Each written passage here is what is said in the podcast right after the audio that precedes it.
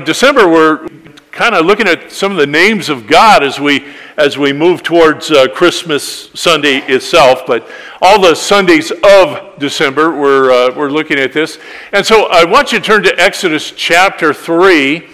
And we're going to look at verse 14. And I got to give you a little background to this, a little context. If, if you remember Moses, who was born as a a slave in Egypt, okay? His parents were slaves. He was born and should have been killed uh, by edict of the Pharaoh, uh, who ordered that all of the Hebrew children, or that were male, would be killed. And so his parents hid him as long as they could, and then finally had to just take a wild leap of faith and they put him in a, in a little basket down at the river and, and in the reeds and just trust God for what would happen. Moses' sister was kind of hiding and watching. Anyways, uh, anybody know who Moses' sister's name, what her name is? Anybody? Just you get extra credit if you, you know, okay. It's Miriam, right? Okay, his, his sister's Miriam. She was watching to see what would happen. And of all things, Pharaoh's daughter comes down to the river. While she's there, she spies this little basket, and when she opens it, there is Moses, and he cries, and her heart is, is uh, full of compassion. And so his life is spared, and uh, he is raised in the palace of Pharaoh for 40 years. 40 years old, he, no doubt, his, through the influence of his mother and father and sister, probably those 40 years told him, you know, Moses, God has his hand on you. He spared your life in a miraculous way. God is going to use you. And so Moses was out one day and, and uh, saw a Egyptian abusing another Hebrew uh, slave. Moses thought, well, here's the moment. I'm going to save, you know, our people. And, and he slays the Egyptian. Well, news of this gets out. And Pharaoh ordered uh, Moses' life to be taken, and so he escapes into the wilderness of Midian.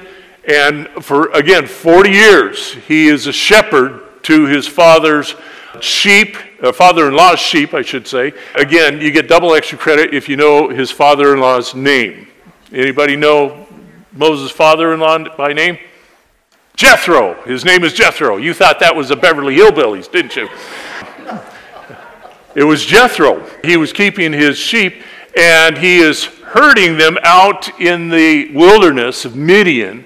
Been doing this for 40 years, so there's probably not much that uh, Moses hasn't already seen. But to this day, he sees something he has never seen before, and that is a bush that is on fire, but it is not consumed. And so he thinks, I'm going to go investigate this. So he makes his way over to this bush that is burning with fire, but the bush is not consumed. As he approaches, a voice out of the bush says, Moses, take off your shoes, for the ground that you're standing on is holy.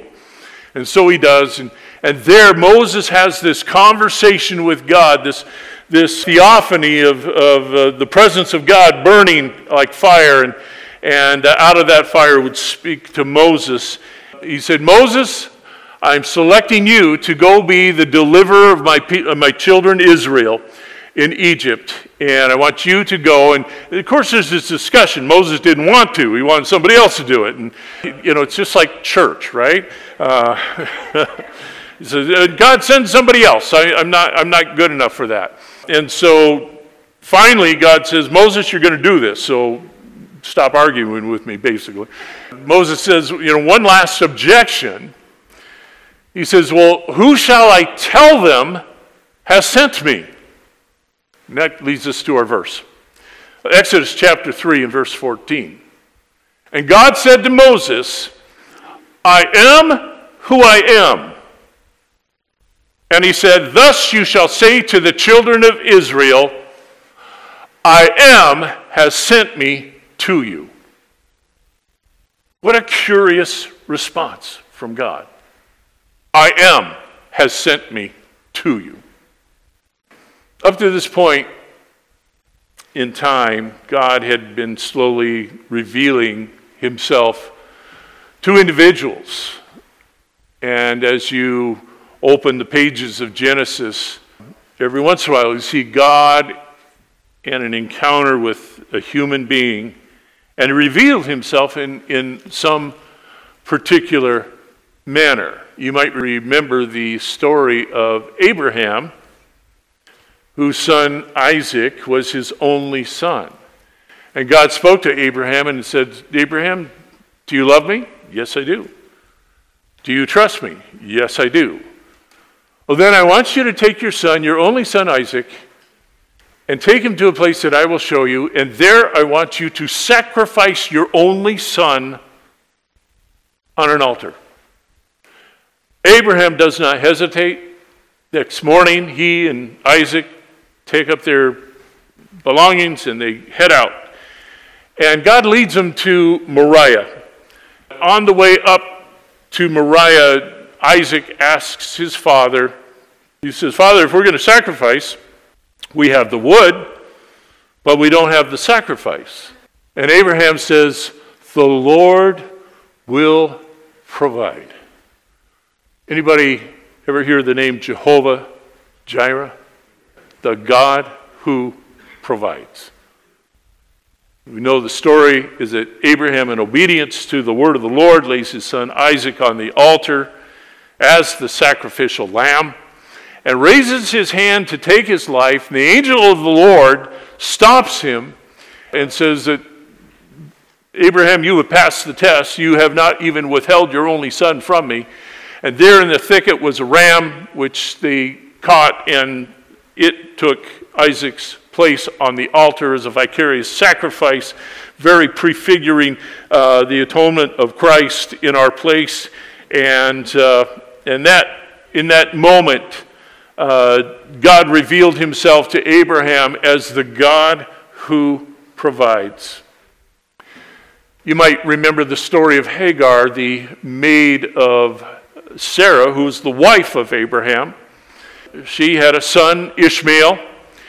She was thrown out of the house into the wilderness. She was on her own and uh, must have felt incredibly alone and without hope and they journey into the, the wilderness, and uh, there uh, Ishmael is dying.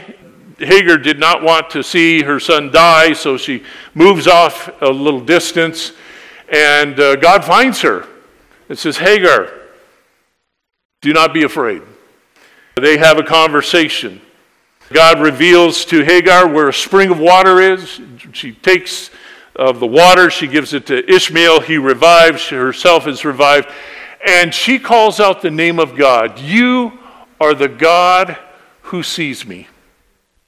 Have you ever felt totally alone? I can remember one time in, uh, I was on a mission trip in uh, Mexico City, largest city in the world. I don't know if you thought it was Tokyo or Moscow or whatever. Largest city in the world, Mexico City. At the time I was there, I have no idea what it is today, but uh, it was 33 million people. And somehow that works. I don't know. So here I was in the most populous city on the planet, Mexico City. And I am walking on the street by myself. I got up early that morning, and I think we were leaving that day. And I thought, I just want to, I just want to take a stroll down the street here. I am head and shoulders above everybody. Um, there's a sea of black hair all around me, and I have never felt more alone in my life. Think of the irony of that in the most populated place on earth and feeling incredibly alone. Have you ever felt similar to that? In some way, maybe you're a crowded people or you're in a situation where there's lots going on, and yet you feel entirely alone. That must have been Hagar there in the wilderness. And she turns and she says, You are the God who sees me. That's powerful. You cannot go anywhere where God does not see you. I think for parents that uh, sometimes we despair, our kids are gone or they're not doing well, just know this is that we serve the God who sees. He knows where they are. He hasn't lost track of them. And even though sometimes we may not know where they are, you, we've all had prodigals, you know, we wonder, we worry, but He's the God who sees. To Joseph, he was, The Lord is my shepherd. To the children of Israel, God said, I am the God who heals you. To Moses, he was, The Lord is my banner, which is speaking of victory in, in battle, in warfare. The Lord is my banner. And to Gideon, he was Jehovah Shalom. God is my peace. The name I am that we opened with in, out of Exodus chapter 3 is, is how God revealed himself to Moses at the burning bush. It is a name that is amazing to contemplate. It has infinite depth of things that we can understand and learn from it. You know, names are interesting. You know, you have a given name, whatever it is. Maybe you like it, maybe you don't. Some people don't like their given name and they go by another name. Maybe they go by their middle name or they go for by another name altogether and, uh, you know, to their liking. And that's one way that we are known. If, you know, maybe if your name is Donald, that's the way you might introduce yourself to someone new. Hello, my name is Donald. But your friends probably call you what? Don, right? Shorten it a little bit. Why? Because we're friends. We don't have to be so formal, right? You, we know your name's Donald, but we just call you Don because we're friends. Now, further than that, you might be married, and maybe your spouse has a special name for you, right?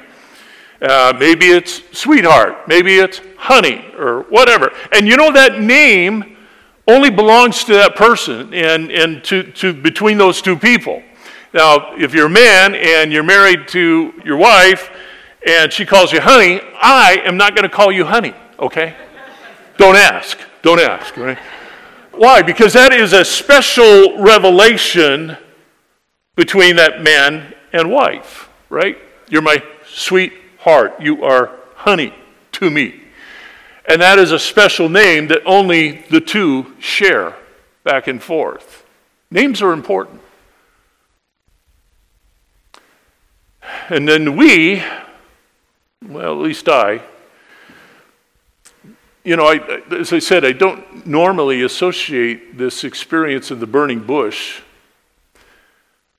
uh, and the revelation of I am with Christmas. I don't know, know about you. Maybe you've read your Bible many times and you come across this passage of the burning bush in the Old Testament, the book of Exodus, and you think, oh, a Christmas theme right here. I never have. I never have until I started kind of studying some of the names of God. And, uh, but it was, it's a powerful revelation, and I believe it belongs in our uh, understanding of what happened when Christ came to earth. And uh, as we celebrate Christmas, um, as I said, we don't normally associate I am with Christmas, but but there's a reason I think that we should. A prophecy of Isaiah, and if you got your Bible, you can turn to Isaiah chapter 9 and verse 6. And we often hear this prophecy of Isaiah quoted at Christmas time. And, uh, and it had, lists some of the names of this person that we know as Jesus. It lists some of the names that he would be known by. Some are future tense, Okay, we talked about that last Sunday a little bit. That, you know, the fact that he would be known as the Prince of Peace. We can certainly say that, you know, that when Jesus came to earth, peace has not broken out on the earth ever since, right? And uh, it's because it's not referring to the first advent, but it is referring to his second advent. And some of the names of God are uh, future tense or prophetic. The first name in this list is the one I want to kind of focus on, but Isaiah chapter 9, verse 6, it says, For unto us a child is born, speaking of Jesus, unto us a son is given, and the government will be upon his shoulder. Again, future reference there to his second advent. And his name will be called Wonderful. Now, some translators. There's some debate, I guess, among people who understand the Hebrew language. I am not one of those. Uh, but some of your Bibles will have a comma after wonderful, and then some of your Bibles will have wonderful counselor, comma after counselor.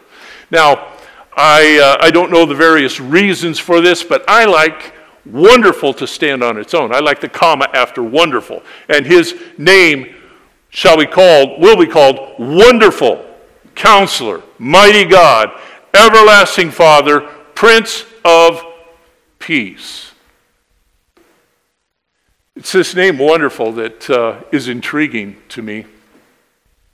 Now, when we read the word wonderful, we kind of think of it as maybe an adjective. Oh, this is wonderful. You know, it's like maybe you had a piece of cheesecake or something like that, and you say, oh, this is wonderful. Um, and, uh, and that's certainly one aspect of wonderful, but it's not the Hebrew meaning or Hebrew understanding of the word. Uh, wonderful in Hebrew has all these shades of meaning with it. It, it could mean miraculous. Uh, the thing that I think especially applies here is mysterious. Okay? Remarkable, secret, and great. His name shall be mysterious. The mystery of the names of God. Wrapped up in I am. When God chose to reveal himself, he chose to reveal himself as I am. Do you think there's a mystery involved in that name, I am? I think there is. And, uh, and so his name shall be called Wonderful. Now, in the Old Testament, uh, uh, some, an understanding we, we need to have here is that Jesus is God, okay? That may not be news to you. I hope that you understand and believe that. That Jesus is God, always has been God. And when he was born in Bethlehem, when Jesus became carnate, or in the flesh, and when he became incarnate and transferred from from spirit being to flesh and blood like you and I, it wasn't that wasn't the point at which Jesus came into being. He has been uh, existent from eternity past and will be existent from eternity future. So sometimes we associate just the fact that, that Jesus was born in Bethlehem as that's when he came to be. No, he had been he had pre-existed for, for eternity before Christmas, before his birth in the stable in Bethlehem. And so, understand in the Old Testament, we don't see the name Jesus appear, although there are types and foreshadowings of him. Uh, his name, sometimes in, in uh, Hebrew, you hear the name Jesus referred to as Yeshua. Anybody ever hear of Yeshua? Yeshua is also the name for uh, Joseph, okay? Um, and uh, uh, or Joshua, I should say. I, I mixed that up. I'm sorry. Um, it's also the name, Yeshua is also the name for Joshua. And, and so uh, there's types and foreshadowing there. But um, most of the time that you see Jesus appear in the Old Testament, uh, it's under this title, Angel of the Lord. Now, there's two kinds of angel of the Lord. There is the capital A, angel of the Lord, which we believe refers to the pre incarnate Jesus. And there's the small a, angel of the Lord, which would maybe also refer to a messenger from God. But uh, the angel, capital A, angel of the Lord, is the pre incarnate or the pre Bethlehem Jesus because he has always existed. You can read in Genesis, and it will talk about, and God said, Let us make man in our image. All these plurals there. Uh, you'll see John, uh, who wrote the Gospel of John, opens in John 1 1. In the beginning was the Word. One of the names of Jesus is the Word, okay? In the beginning was the Word, and He was involved in the creation of the world. So it ties all of those things together. And Jesus uh, is seen many times, although you know we don't identify him as Jesus because he wasn't born yet, so he wasn't Jesus in that sense yet, um, but as the angel of the Lord. And, uh, and so uh, Jesus was often on the scene, more, far more often than I think we realize. That's why you should be reading your Bible, okay? So that gives you something to look for, you know, when you open up your Bible, is when it's capital A, angel of the Lord, you'll see Jesus there. So if you don't have a Bible reading guide, get one today, okay? And uh, make sure that uh, you get started on that. I like to, you know, in December, if you're going to start in January, just get a head start because you'll, you'll, you'll need the catch up days later.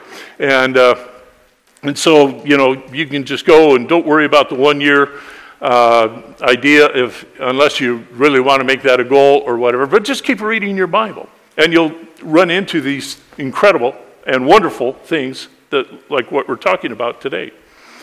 So, here, there's an important passage in Judges where it ties these two things together. This, this name, wonderful, his name shall be wonderful, mighty God, Prince of Peace, everlasting Father, Prince of Peace. And the pre incarnate angel of the Lord, okay?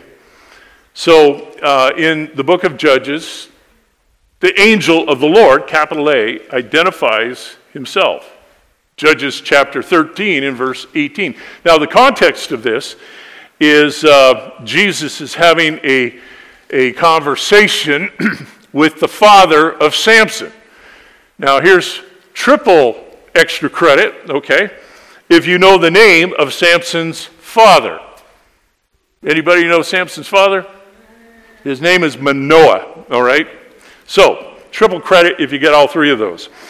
And, uh, and so Manoah has been visited by the angel, capital A, angel of the Lord, about the birth of their son. Manoah and his wife will will have a son and we'll name him Samson. And the special things about Samson is be a Nazarite from birth. In other words, he will not, not touch any wine or, or alcoholic beverage. Um, he will never cut his hair and uh, other aspects that, that the angel of the Lord is talking to Manoah about. And the angel of the Lord's about to, about to depart, and uh, he asks him, So, what is your name. Judges 13, 18. And the angel of the Lord said to him, Why do you ask my name, seeing it is wonderful? Now you just thought that, oh, it means it's really wonderful. Like, oh, that's wonderful. It's not what he's talking about. Seeing that it is mysterious seeing that it is something to wonder about, seeing that it holds within it the identity of who I am. So all of this relates back to I am, and we're gonna we're gonna tie this together even more so is that Jesus is having a debate. I wouldn't call it conversation, it's more of a debate with the Pharisees. The Pharisees are trying to figure out who Jesus is. And they are accusing Jesus of being an illegitimate son. They know that, that Jesus was born of Mary, but not Joseph. Okay, he was not the natural son of Joseph. But as we believe that he was born of a virgin named Mary. Now the Pharisees also knew this, is that he was Mary's son, but he wasn't Joseph's son. And so they're accusing Jesus of being illegitimate. They didn't know who his father was because they didn't know his father. Didn't know his father was the Holy Spirit. And so they're accusing Jesus of being illegitimate, and uh, this argument is going on. And, and Jesus challenges them and says, uh, well, let's, let's read it here. Um, John chapter 8 and verse 58. And Jesus said to them, Most assuredly I say to you, before Abraham was, I am. Blew their minds. I am. There is only one who's named I am, and he spoke to Moses at the bush that did not burn. That's who I am is. And Jesus saying before Abraham was, I am. Interesting name. Now he said Abraham was, and that's what? Past tense, right? Before Abraham was, I am present tense. What does that speak? It speaks that Jesus is eternal. Jesus is revealing that he is God, just like I am, the voice of I am came out of the bush that didn't consume, or came out of the fire that did not consume the bush, and revealed himself as I am, has, tell them I am has sent me to you. Jesus says, I am. And so their minds were blown, and they tried to stone Jesus, and uh, because they, his name was too wonderful to comprehend. His name shall be wonderful.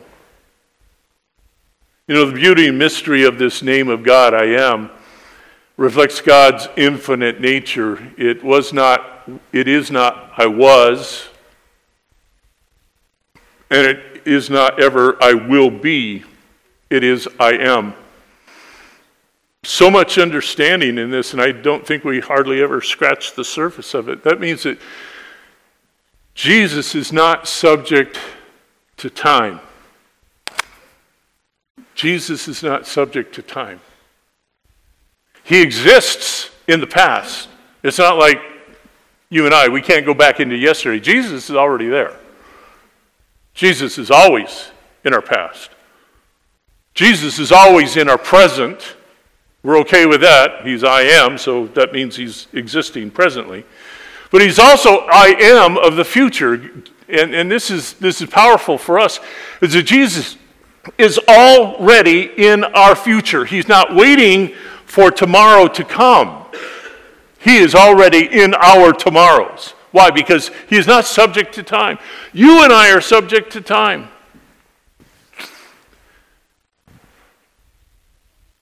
When uh, my wife and I were able to celebrate our 35th anniversary here as the pastors of Kenai New Life Assembly here, um, and I think they projected it that Sunday on the screen, was a picture that I included with my resume uh, when I was inquiring about being the pastor of the church.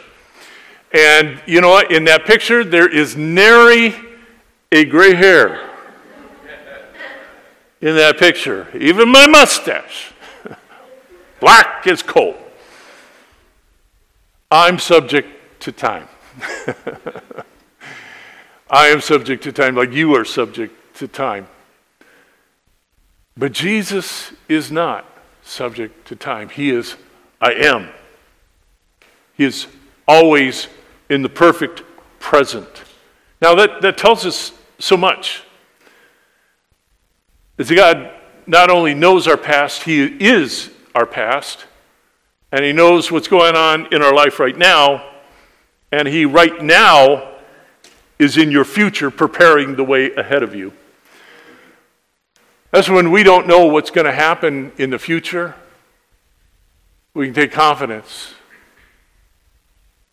in knowing that He is already there in our future. He's already preparing the way ahead of us. God is not surprised by anything that's going to happen tomorrow. We don't know what's going to happen tomorrow. Sometimes we think we know, sometimes we act like we know. But we don't know what's going to happen tomorrow. You ever wake up one day and not have, uh, you know, maybe you have an idea what you think the day's going to be, and it turns out entirely different? Yeah. It never turns out, out that way to God. He always knows. Why? Because He's already been there.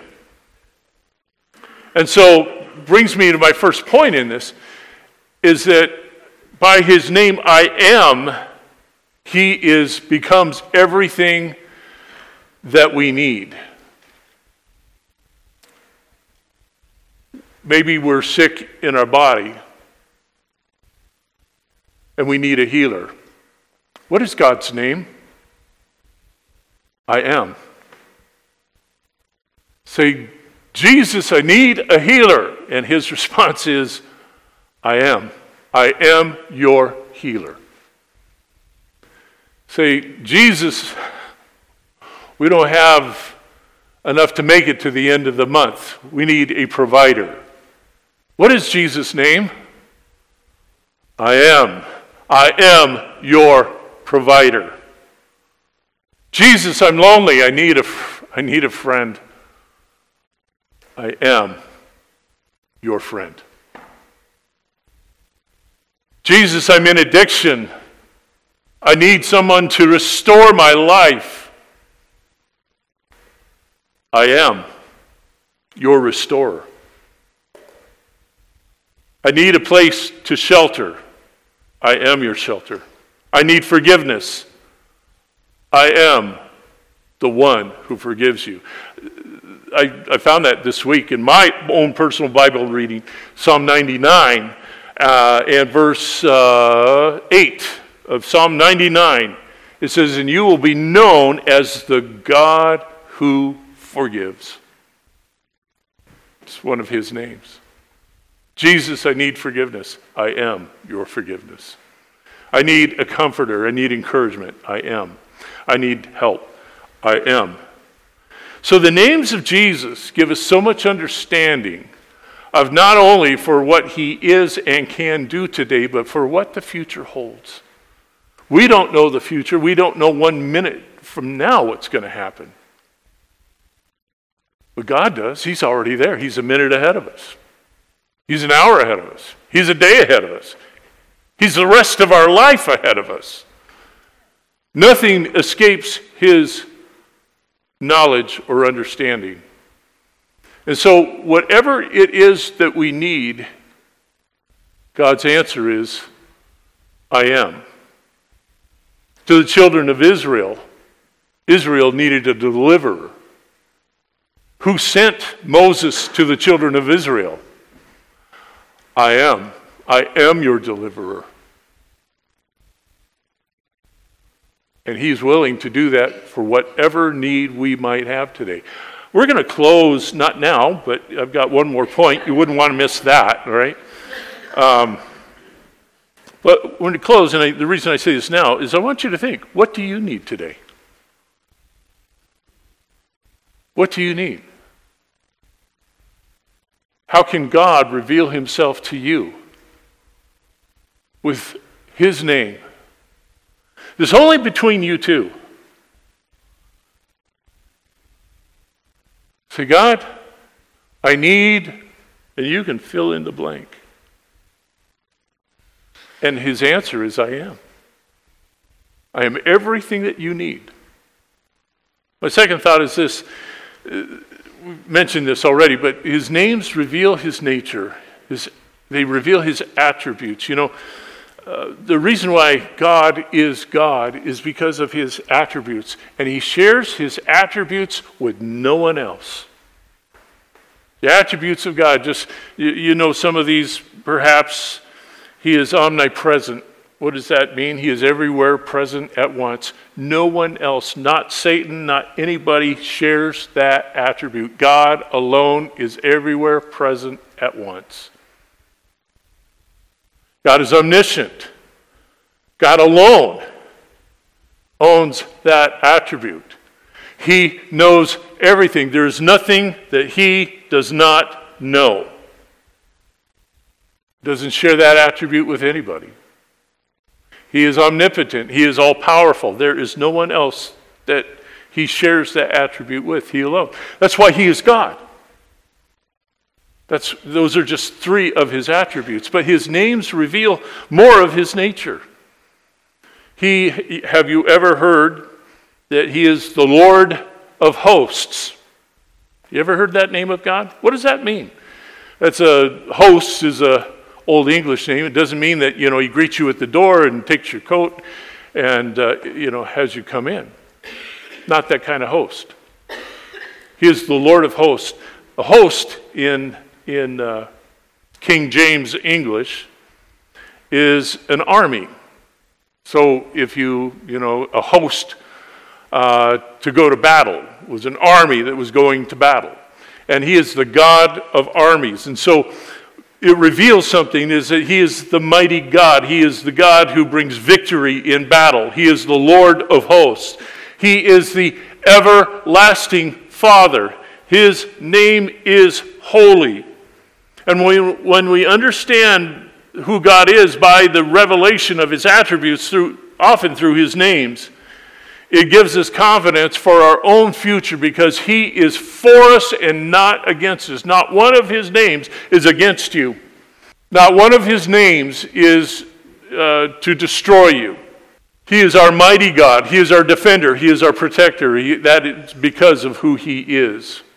Uh, this is summed up one of his other attributes that, that he alone has, possesses, is his immutability. What does that mean? He, God is immutable. That means he does not change. You know, that tells us a whole lot. Now, I, I pointed out in, my, in our 9 o'clock service this morning is that we often sing a song there's nothing that God can't do. And it's a great song, and I think it, I think it means well, and I sing it, I participate in it because it's got a catchy tune and I like it. But it's technically not true.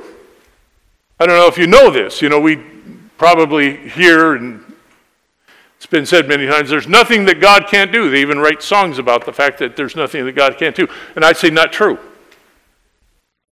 There's a lot of things that God cannot do. God cannot lie. God cannot be un, God cannot be unfaithful. God cannot change. Why can't he change? Because the nature of perfection cannot change. If, it, if, if it's perfection, then if you add anything to it or take anything away from it, it is no longer perfect. And God is perfection. And so he cannot change. Otherwise, he would not be perfection. Something for you to think about there, okay? I don't know. Malachi chapter 6 and verse 3 says this I am the Lord, I do not change. And that's good, because that means his promises are always true. He never will renege on what he has promised us.